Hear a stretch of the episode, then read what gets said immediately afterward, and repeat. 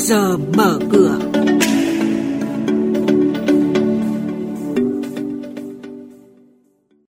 Trong chuyên mục này sáng nay sẽ có những thông tin chính đó là cổ phiếu ngân hàng điểm tựa cho thị trường chứng khoán, giá trị vốn hóa Upcom đạt hơn 1.000 tỷ đồng tăng gần 5%.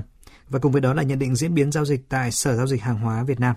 Và bây giờ, các biên tập viên của Đài tiếng nói Việt Nam sẽ cập nhật chi tiết.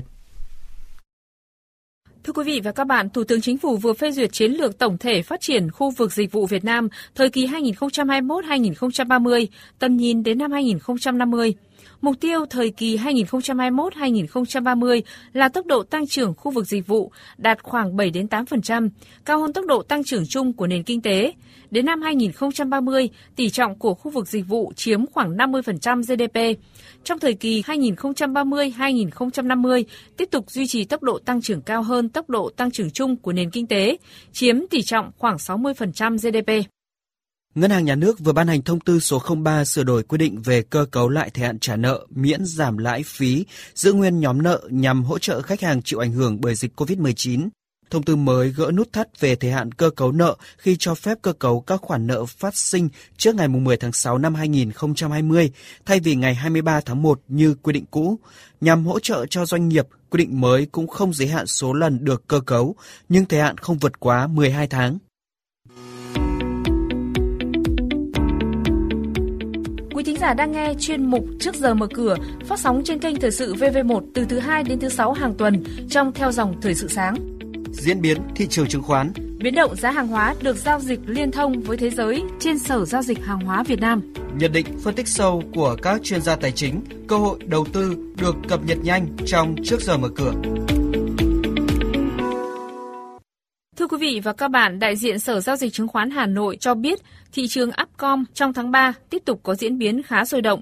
Tại thời điểm đóng cửa phiên giao dịch cuối tháng, Upcom Index đạt 81,41 điểm, giá trị vốn hóa thị trường tại phiên giao dịch cuối tháng 3 đạt hơn 1.078 tỷ đồng, tăng 4,71% so với tháng trước. Với kế hoạch tăng trưởng đề ra cho năm nay, cổ phiếu ngân hàng được kỳ vọng tiếp tục là điểm tựa cho thị trường chứng khoán. Lạc quan về triển vọng kinh doanh trong năm nay, nhiều ngân hàng đặt kế hoạch tăng trưởng đầy tham vọng với mức tăng từ 30 đến 70% về lợi nhuận. Các nghiên cứu trong vòng 5 năm qua cũng chỉ ra nhóm cổ phiếu ngân hàng luôn có mức tăng tốt hơn mặt bằng chung của thị trường. Ngày 12 tháng 4, Sở Giao dịch Chứng khoán Hà Nội sẽ tổ chức chào bán lần đầu ra công chúng IPO gần 3 triệu cổ phiếu của hai doanh nghiệp nhà nước là công ty trách nhiệm hạn một thành viên muối Việt Nam và công ty trách nhiệm hạn một thành viên lương thực Lương Yên.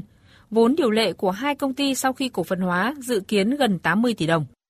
Về diễn biến trên thị trường chứng khoán, thưa quý vị và các bạn, trong phiên giao dịch ngày hôm qua, áp lực chốt lời gia tăng, có sự phân hóa rõ nét. Tuy vậy, dòng tiền vẫn tiếp tục chảy mạnh vào thị trường, thanh khoản vẫn ở mức cao. Với những diễn biến như vậy, mở cửa thị trường chứng khoán hôm nay, VN Index khởi động ở mức 1.239,96 điểm, HNX Index bắt đầu từ 291,68 điểm. Tiếp theo là các thông tin và diễn biến mới nhất trên thị trường hàng hóa đang được giao dịch liên thông với thế giới tại Sở Giao dịch Hàng hóa Việt Nam. Mời quý vị và các bạn nghe những nhận định của bà Nguyễn Thị Thương, chuyên gia phân tích thị trường của Sở Giao dịch Hàng hóa Việt Nam. Thưa bà, xin bà cho biết một số thông tin và diễn biến chính của nhóm các mặt hàng năng lượng trong tuần này. Đóng cửa phiên hôm qua thì ngoại trừ nhóm dầu thô và xăng, giá khí tự nhiên lại giảm xuống mức thấp nhất trong hơn 3 tuần, về mức 2,45 USD trên 1 triệu đơn vị Nhật Anh. Báo hiệu nhu cầu sưởi ấm đối với mặt hàng này đã giảm xuống. Trong khi đó thì giá xăng và dầu thô hôm qua đóng cửa tăng nhẹ, Thị trường năng lượng được hỗ trợ khi đồng đô la giảm xuống mức thấp nhất trong hơn một tuần. Cụ thể thì giá dầu thô WTI đã tăng 1,2% lên 59,33 USD một thùng. Giá dầu thô Brent đã tăng 1% lên 62,74 USD một thùng. Chỉ số MXV Index tăng lượng đã tăng 0,3% lên 2.611,8 điểm và giá trị giao dịch trung bình toàn nhóm đạt khoảng 500 tỷ đồng. Vâng, vậy những yếu tố chính đã tác động lên xu hướng giá dầu thô là gì thưa bà? Giá năng lượng đã kéo dài đà tăng vào hôm qua sau khi Quỹ tiền tệ quốc tế IMF nâng dự báo tăng trưởng toàn cầu năm 2021 lên 6% từ mức 5,5% ước tính hồi tháng 1. Giá dầu thô cũng được hỗ trợ từ khả năng sẽ không có thay đổi trong các cuộc đàm phán hạt nhân giữa Mỹ và Iran bắt đầu vào thứ Ba tại Áo. Các dấu hiệu cải thiện trong nền kinh tế toàn cầu cũng tạo những hỗ trợ nhất định đối với nhu cầu năng lượng và báo cáo cơ hội việc làm trong tháng 2 của Hoa Kỳ tăng 268.000 việc làm, lên mức cao nhất trong hơn 2 năm là 7,4 triệu việc làm.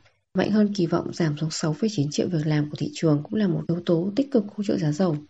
Vâng, xin trân trọng cảm ơn bà với những thông tin vừa rồi.